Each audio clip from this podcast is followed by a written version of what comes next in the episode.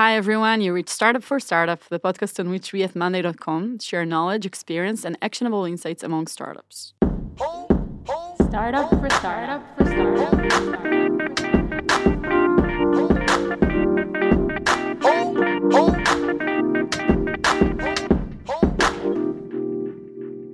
Together with me are Eran Zinman and Roy Mann, co founders at Monday.com. And we're going to talk today about culture. So we'll start by discussing and describing what is culture in our perspective. And the second part will be dedicated to the six values that are at the very core of our culture here at Monday.com. So, what is culture for you guys? I see it as one single most important asset in the company, and that's what defines all the decisions we make on a daily basis. The culture we have is what people do, the deci- how they think, the decisions they make, and I think like even before going deep into answering that, we need to understand that every company has culture. It's like it's not a thing that we either have or don't have. It's like every company make decisions. Every company has a lot of people, and those people behave in a certain manner. Okay, and what works for some person uh, will not work for someone else, and then people find, you know, that they fit for a company, they like working there, or they're feel comfortable operating in that company, and that's the culture. Eran, what's culture for you? it's easier for me to define what culture is uh, by saying what it's not. Um, it's not a poster on the wall. I've seen a lot of companies uh, do that, like sit down and try to figure out what they want their culture to be. And then they print a bunch of posters on the wall. And then it, it's the reality and the, what's written on that poster is not the same thing. And people call bullshit like super easy. Because at the end of the day, and this is where I get to what culture is. Uh, culture is how you act, how you act on your day to day, on small decisions, uh, how you act on bigger decisions, um, what kind of role model uh, you are, and the managers and everybody else in the company are to new people that join a company. Um, and and people see that in, in minutes and a line or join a line, but at the end of the day, it's about action.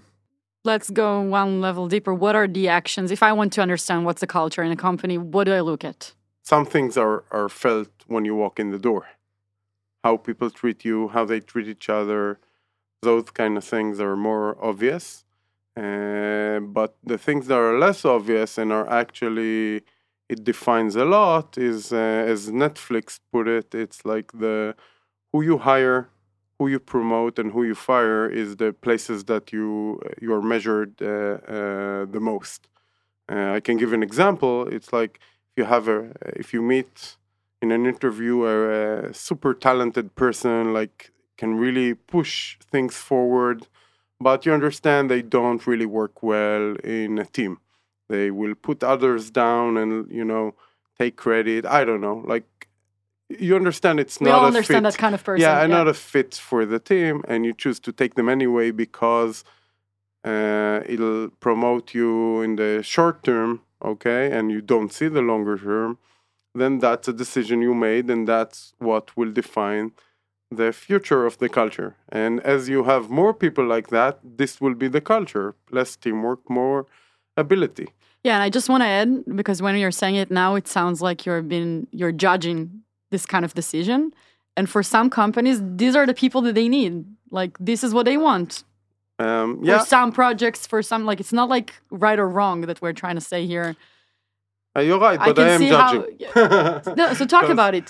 because first of all like you can look at it and, and maybe it's a personal perspective okay i think and and that's like our belief here and you know there are a lot of researchers that show that as well that a team works better when everyone is pushing towards the same direction no one likes working in a place where they're uh, uh, they don't feel comfortable in they don't feel they contribute and you have like someone that is like constantly saying No, that they're Now, great now you're okay? painting a different picture. Uh, all I'm saying is that, like, for let me try and be very concrete. Maybe early stage of a startup, you don't have teams formed formed yet. You need someone just to take something and push it forward, and you found an excellent person, and you know that later they might not be the best team people. You might make the decision on that day, and later on, two years later, you'll never hire this person because it won't fit anymore. Okay, but then, uh, so in that place, I'm not judging, and I think a lot of mm, uh, managers, leaders learn along the way what they uh, are willing to carry on their backs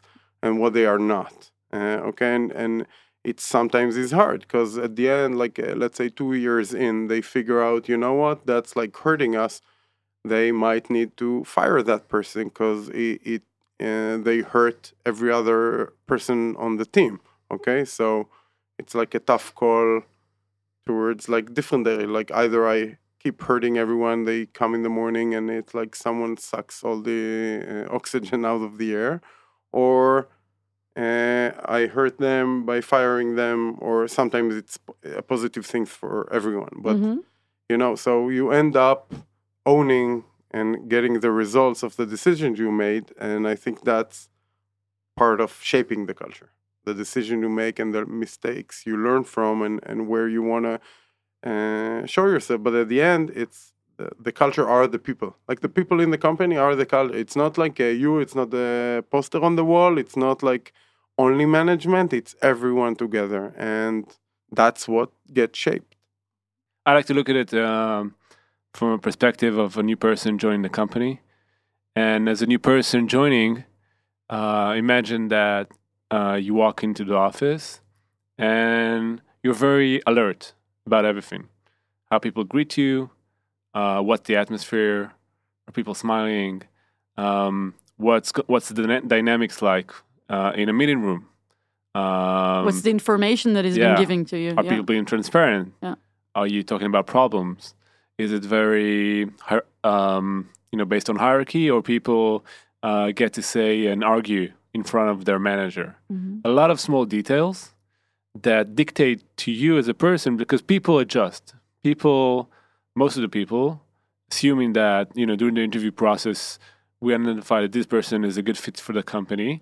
And I agree with the saying that there isn't a good culture or a bad culture. There is a culture, and there's people that fit the culture, and there's some people that might not fit the culture. It doesn't mean that you know they're they're you know Bad bad people, in yeah. any in any way.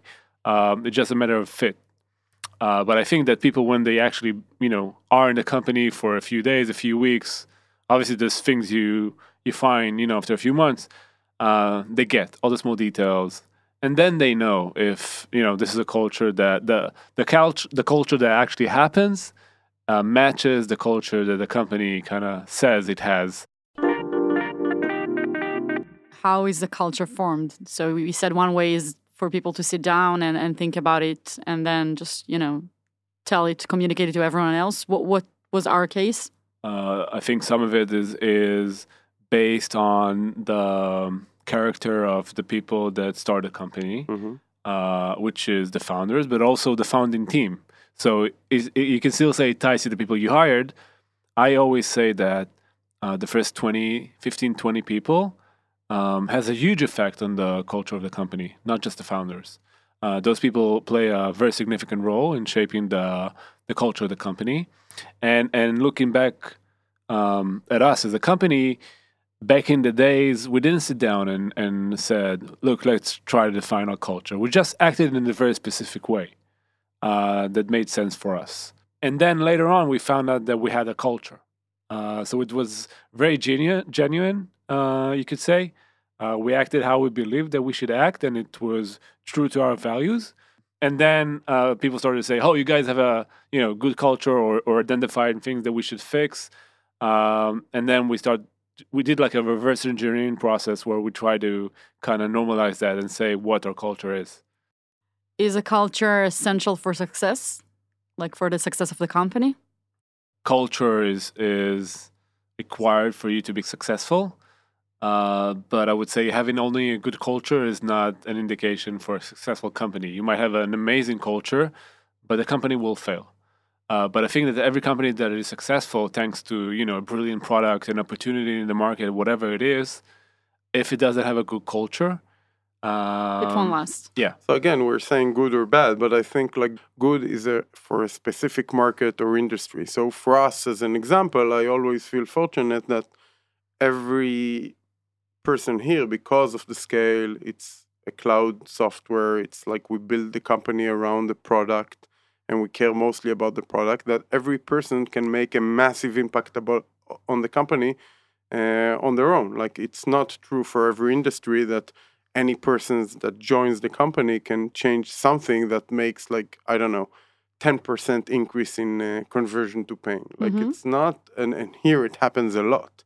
I think like if you look at it from a business perspective, okay, or like from a success perspective, as you said, it's is the culture here fit to meet the challenges okay of what we're going to face you can look at uh, other let's say cultures of uh, people climbing the everest okay they need to be of, of a certain type of of like mentality to be able to go through that so i think in uh, let's say startups in the beginning uncertainty is definitely something you need to uh, work with while in other uh, industries like uh, Yeah. certainty is what you need to work with so Right. Uh, Different levels of resilience. yeah, Yeah. so success comes for the right fit of culture to the right challenge.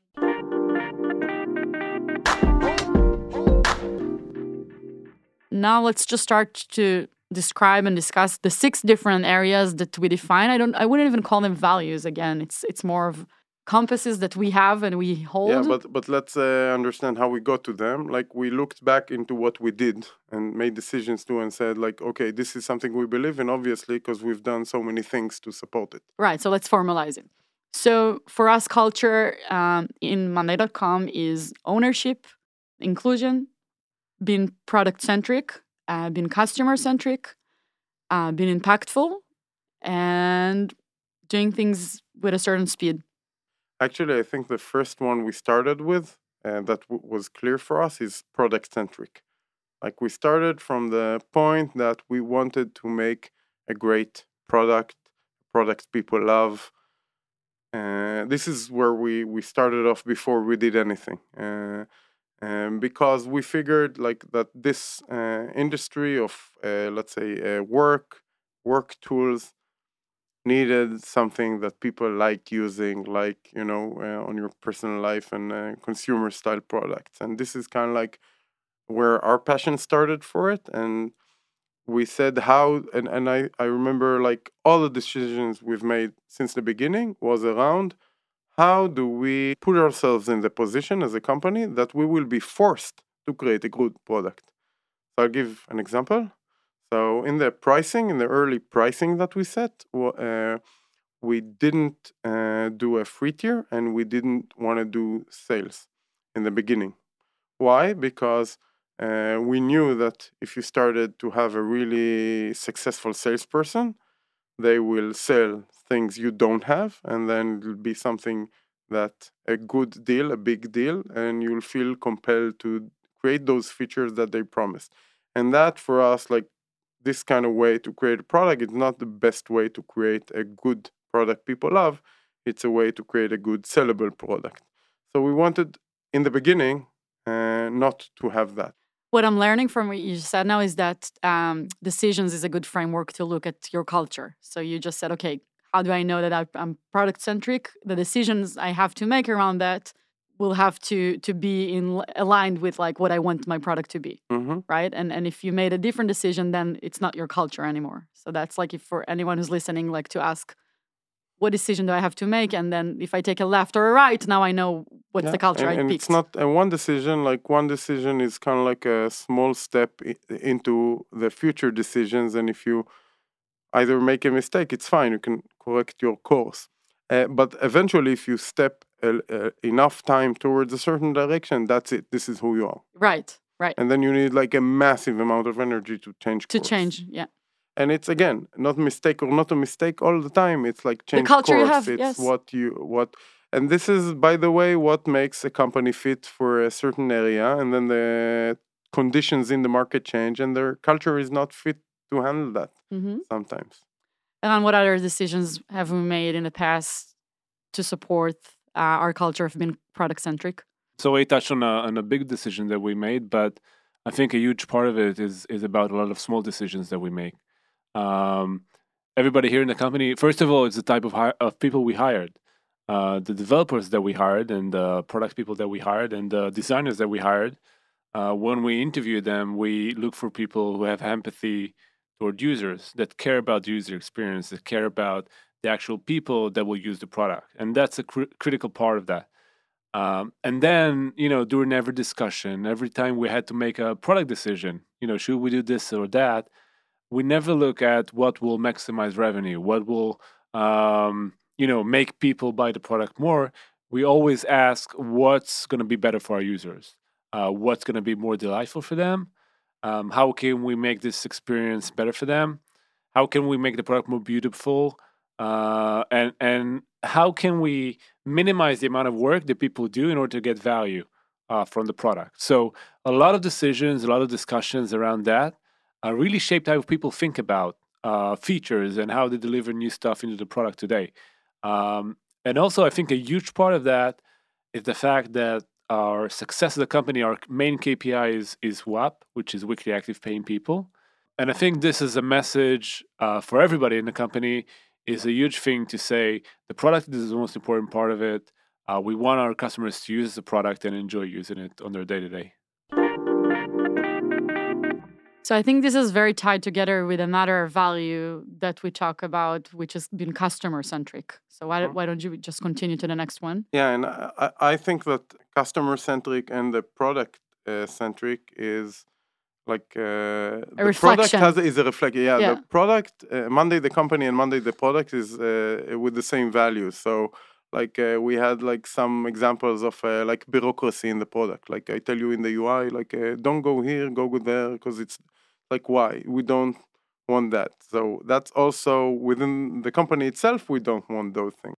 At the end, a lot of our uh, values in the company, together. yeah, went into the product itself. And uh, customer centric is also something we've decided in the very early beginning that we wanted people as part of the product to feel that there are people behind the product, that we're not just like, you know, letting them deal with it and like there are no people behind. And we saw, like, we chose deliberately that uh, the support and customer success and everything we do around that is not a, a, a problem we need to solve. It's like something we believe in, we want to do, we want to talk with customers, we want to help them solve their problems. And I think it shows and, um, and to, to like this is the decision we've made in the beginning. We hired the right people, and then we ended up with uh, that team building like the best KPIs for customer success in the industry. We answer within 10 minutes on average. We try uh, to exceed what they expect and really help, and we care about that at all, uh, like every problem they have. So, um, so I think that's something we kind of like. That's the fruits of making that investment in the beginning. yeah. Yeah. it's also investment, like you'd say, in money, in hiring, and like being intentional about it. But it started with a with a value, because otherwise we wouldn't make that investment. The way I look at it is that at the end of the day, we want our customers to be satisfied and to have a feeling of trust. Uh, to feel there's a person on the other side, that have somebody to talk with, and they're not left alone with their problems, uh, either with the product or with their own company, uh, their own processes. We want, want we want them to feel there's, you know, Monday is is a is a person they can talk with, you know, anytime at night, uh, during the weekends, whatever they want. Um, so we build the company in a very specific way that the message that we deliver to everybody here in the company is, you know, we invest in this. We want to hire as many people as we need, and we want to do what's best for the customer, not what's best for saving costs or uh, optimizing our, um, you know, bottom line as a company. You know, a few examples of, of apart from the fact that we want to answer it in, in a very short time, we want to be available 24 7 is also the way we we coach people in customer success and in sales. And one of the main messages that we say to everybody that joins the company uh, is, listen, if you are in a customer success team and somebody reach out because they're not using the product anymore and they want to get a refund, even though they don't qualify in the 30 days uh, refund policy, uh, let's do that because we want them to be satisfied, even if they're not a customer anymore. It's not just about customers we look at it as a long-term relationship that we create with them. Everybody is an, ambassador of, of the company and the product, And the same goes for the sales team. Uh, part of how we coach people in the sales team is never sell uh, um, something to a customer that they don't need. So never suggest a tier that they don't need. Never suggest more users that they don't need, uh, because at the end of the day, it's a long-term play, and we want them to be happy. And we, uh, in a way, optimize what's good for the customer over what's you know short-term. It might be good for the company.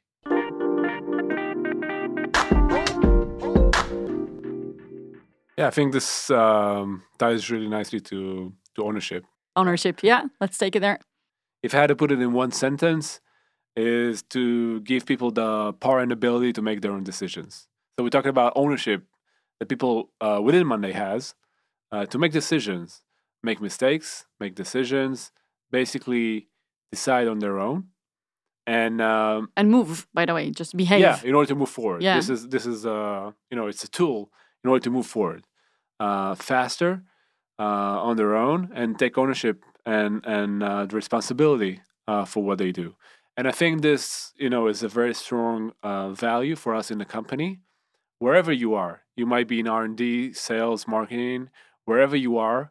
Our goal is that you will have autonomy to make your own decisions, make your own mistakes, uh, and be able to be successful on your own. Um, and and and for us, you know, it's a critical part of the company when it was small, but I think it's become more even more critical as we scale the company because I think what slows company down as company scale is the fact that decisions need to go up in order to for people to move forward. And it's always bureaucracy, it's always, you know, slower this way. And it's less empowering because you feel it's not up to you and somebody else made the decision and you just need to comply. Um, so the way we build the company, the way we structure it, the way we we use measurements and KPI is to enable everybody in the company to make their own decisions, good or bad. Uh, and the and the message that we convey here is, we trust you. You know, we hired good people, and we trust you. Um, you know, some people manage huge budgets in marketing. Some people, um, you know, can deploy code that affects all users, and some people can make decisions for huge customers. But the message is we trust you and we give you the tools to make your own decisions. and that's like actually autonomy which is a big part of ownership and i can give like an example another example of ownership which would be like uh, what is not ownership like if i'm doing something that someone else thinks is right and i i disagree but i have to do it then uh, in the beginning in a conversation a meeting whatever like uh, i might think i understand what they wanted but at the end when i come to uh, a decision that I need to make, I wouldn't know what to do. I'll be dependent on them. Okay, so if someone told me like do this because I know what's right, and they didn't persuade me, they didn't explain, they didn't get me to be on their side, they took the ownership away from me, and that's a very negative thing for us. So, like if uh, so, so the way we built a lot of the things we do around here is around uh, and I know it's a different value. It's like inclusion, but in order to get ownership, like I need to persuade you. I need to uh, explain what I want for everyone to be aligned, so they can take it from me. Yeah. And I would.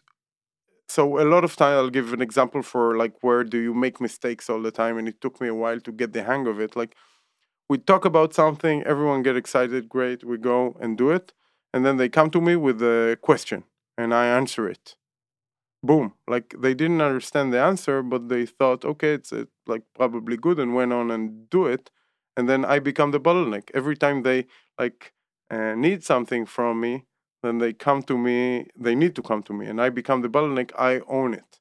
Or i see they're going down a path that i think is wrong and that's hard for managers. Like let's say i have more experience i know how to help them.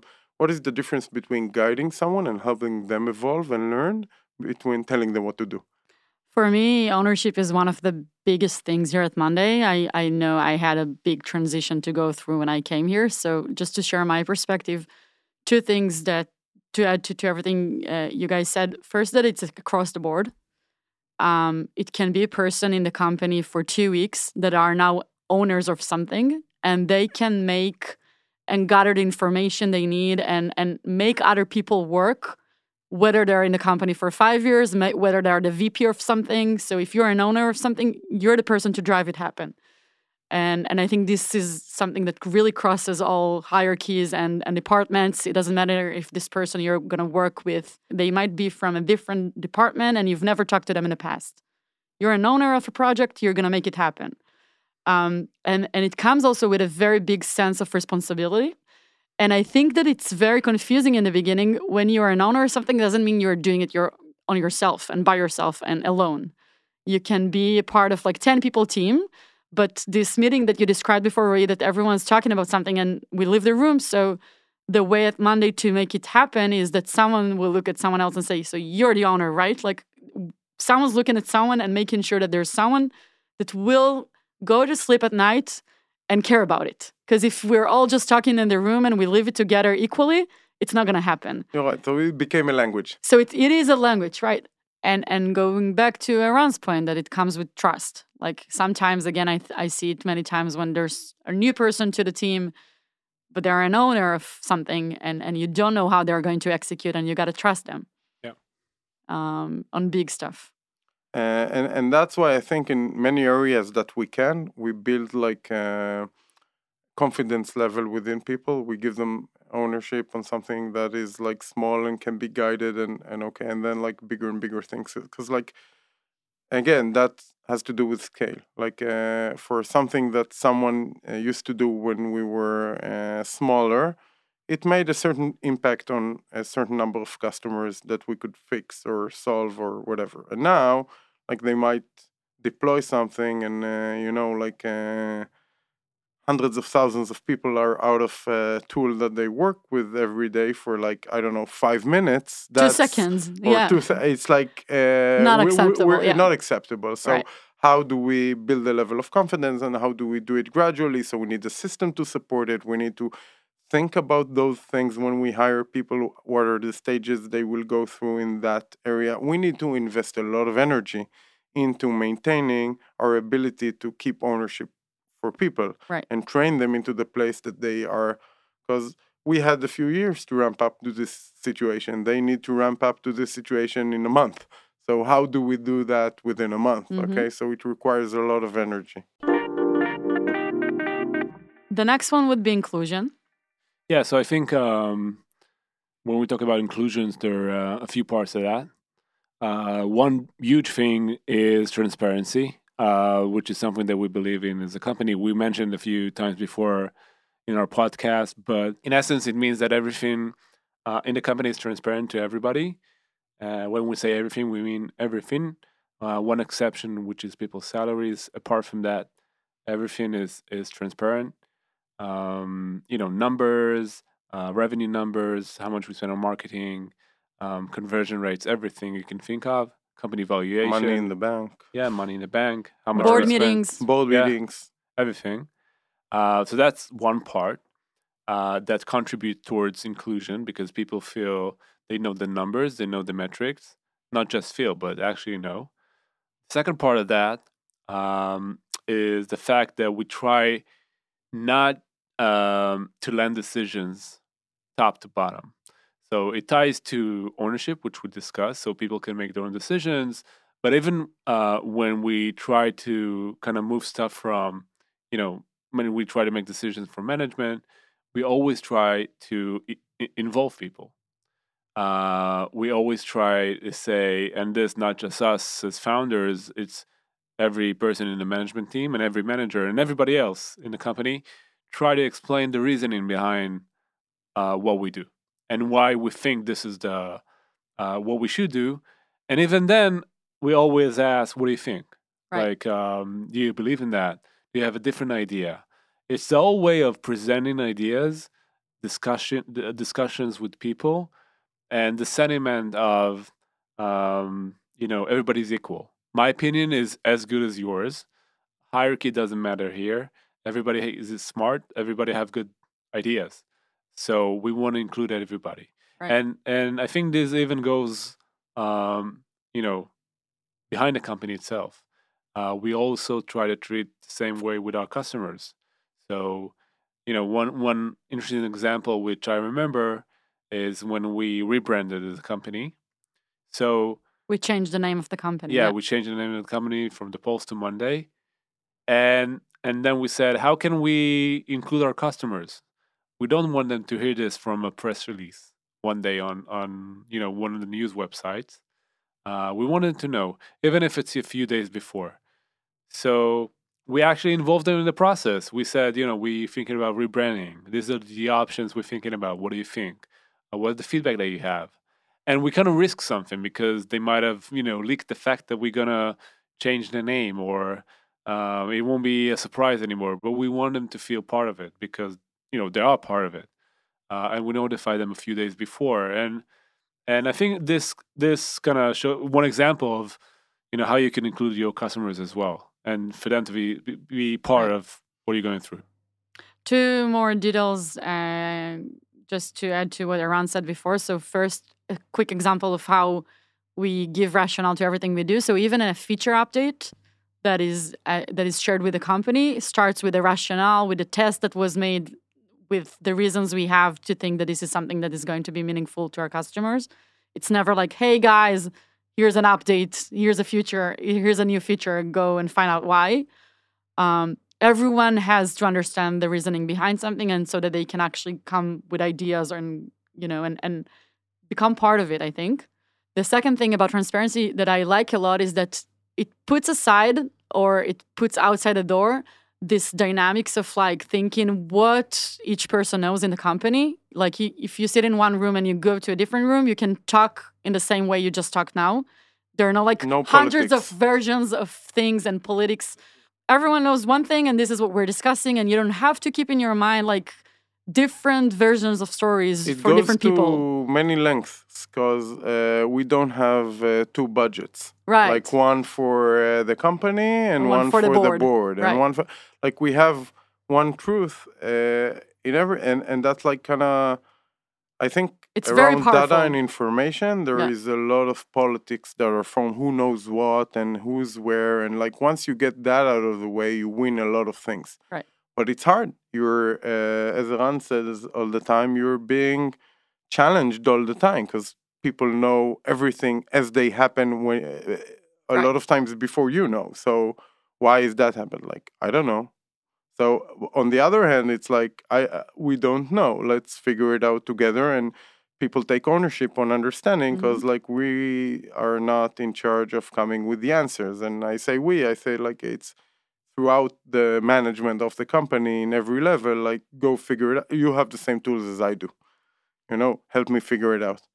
Which brings me to the last point. We take it for granted. Eran, can you talk about BigBrain in the context of transparency and inclusion which is a very big effort we have in the company? What we do in order to be transparent um, is a lot of things. Uh, we have dashboards around the office showing metrics and numbers.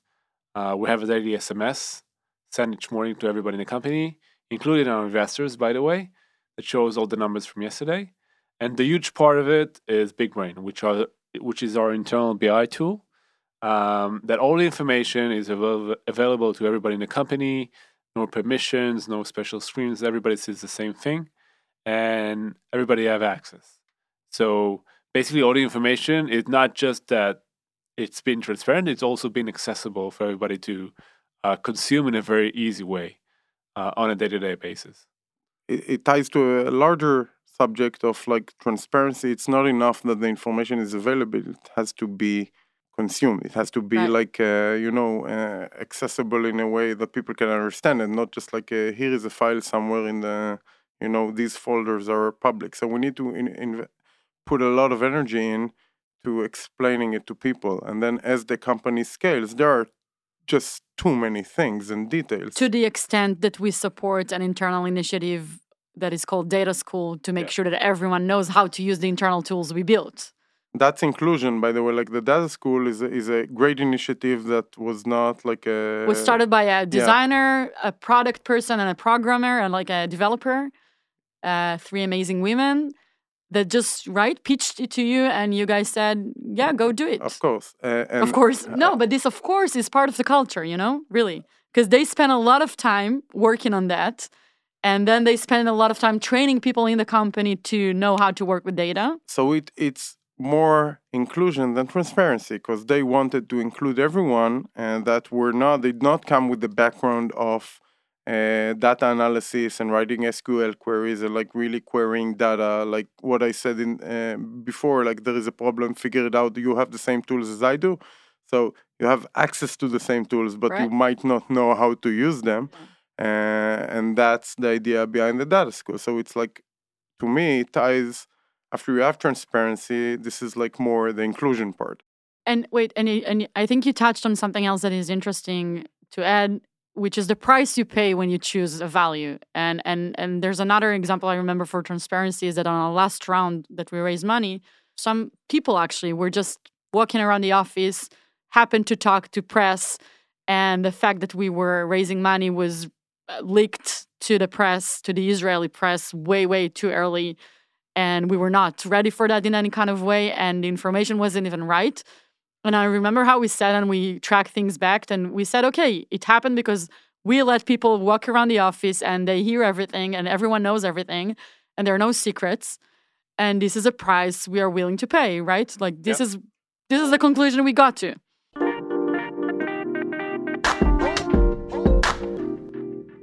Next will be impact. What's impact, guys? Yeah, so I think um, this is this is uh, kind of ties everything together. But um, the message here is that we as a company, um, this is what we optimize for. We optimize for we want people to make an impact. And imp- impact is a very vague vague term. Like, what is impact? It it might be different things to different people. Uh, for somebody in R and D, it might be a new feature that they launched that um, you know impacted a lot of users. Uh, for somebody in the growth team, it might be that they improve a metric or the product team. Uh, for somebody themselves, it might be that they closed a huge deal uh, that we never had before, or a new industry that uh, a customer from a, a new industry that we didn't have before.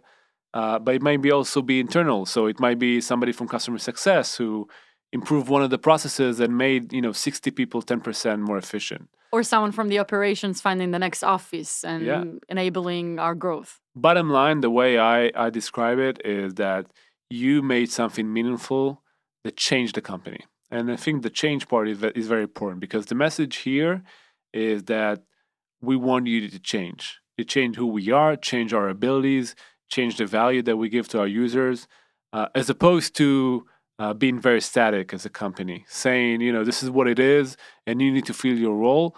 We say the opposite. Uh, we want to change, we want to adopt, we want to uh, be better all the time.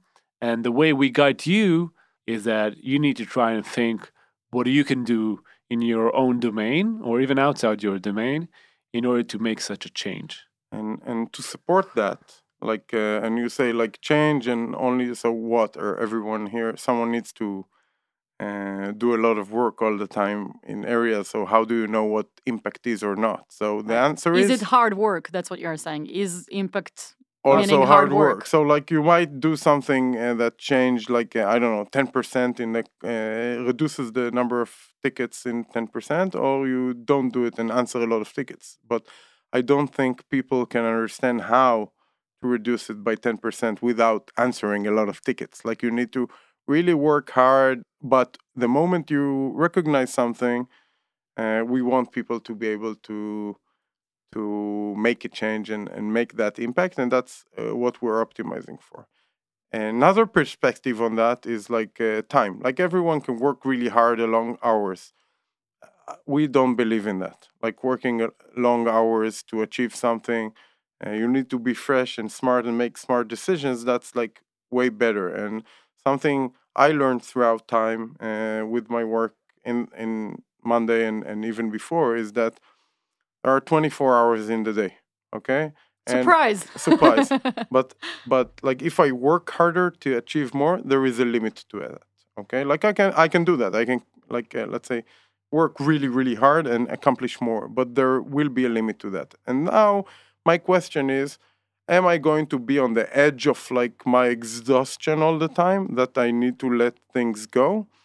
Or if i understand that i need to let things go because i have limited resources one person in terms of time then why not sta- take a step backward? Okay and then why not take a step backward? Like i can be smarter a step ahead and save my time to be able to, uh, uh, you know, if I choose the right things hmm to work on. If I don't just like go through the motion of what I did yesterday and I rethink it all the time and and try it out, And there are people who are really good at it, and there are people who need to learn it and like need to. And I I've been to those places in life where I needed to put myself in the exhaustion hmm period to understand that this is not what's helping me okay? Like we uh, like uh, for developers uh, we have uh, uh, it's a joke like uh, after uh, 6 p.m you write the bugs that you need to solve in the next morning. So it doesn't really help you to to stay push up it, yeah yeah. because like you're Yeah. you're just uh, hurting yourself so So for me, it's very clear that um, impact comes.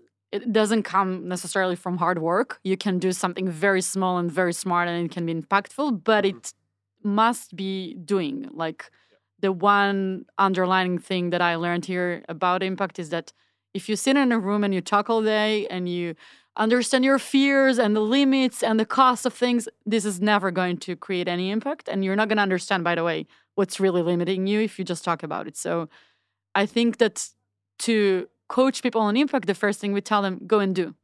Like from the first day onboarding time, take a task and just do it. Like don't succeed, don't don't think, just go and, and find out what it is that you need to make it happen. And I think this is where people start understanding that it's not motion, as you said before, Roy. It's not like, oh, I'll be busy all the time and this is impactful. No, it's not. and it's not like uh, don't succeed it's like don't try to avoid failure yes. by uh, thinking a lot and planning just do things Yeah. Don't freeze because you don't know fail what's the next thing to 'cause, do. like planning and again that's true for our industry again aviation don't plan think and uh, you know like a plane crashes and then you learn something not good for us we're And able I, to I do don't that think it's black and white. I don't think we ever say don't plan. I, we just say don't sit all day and plan and Don't think that you're going to make impact out of that, right? Yeah.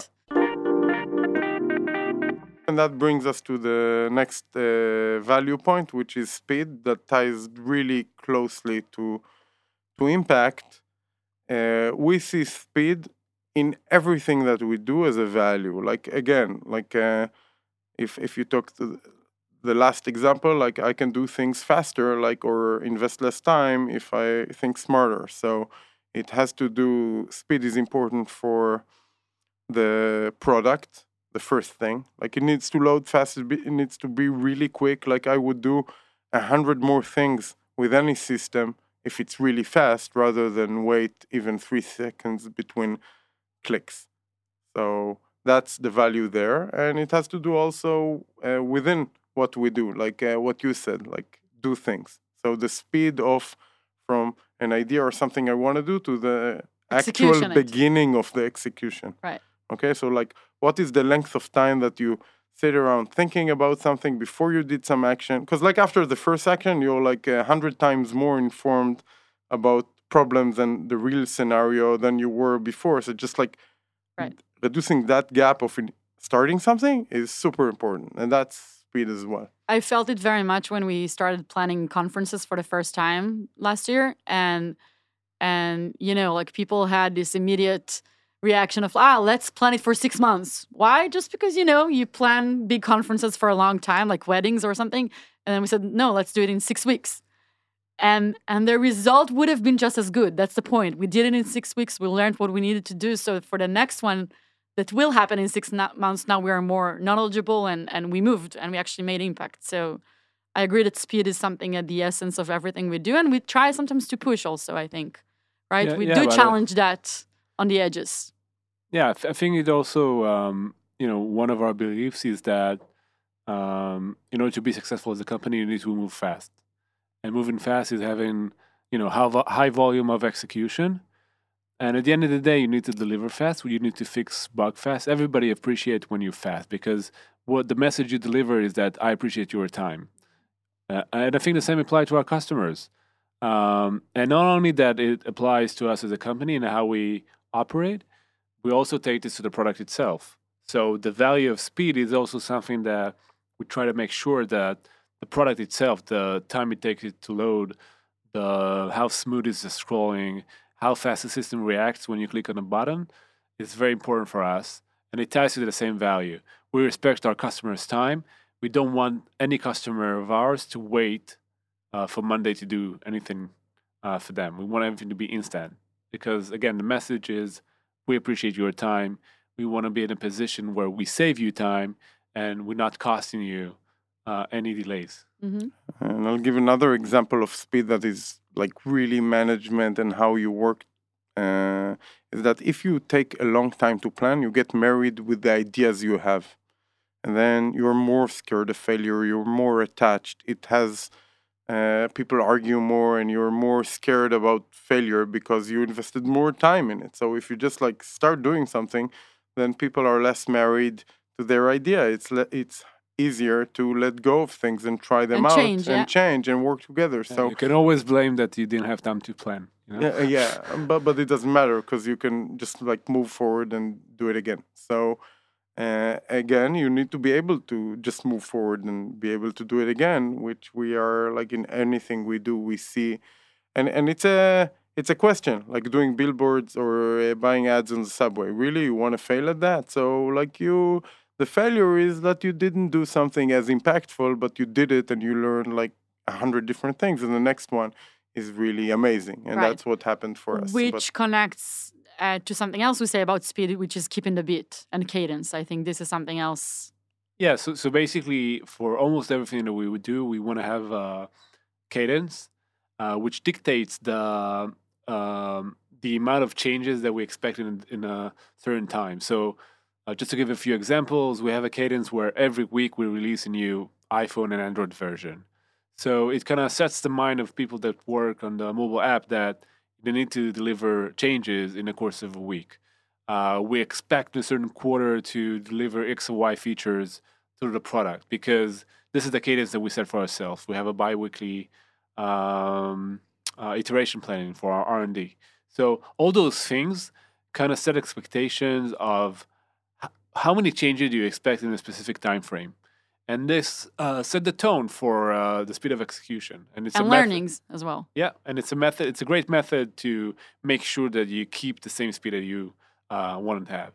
and and we also invent cadence where it's not so natural. Right. Like uh, let's say we have that conference example you gave. So we it's a conference. Uh, you would expect like okay, let's list the stuff we need to do. Everyone do it. Like we'll see the times that it needs to converge and then see it. And then what happens usually is like uh, people are disconnected. They're not aligned. Someone did something. It wasn't clear. So how do we?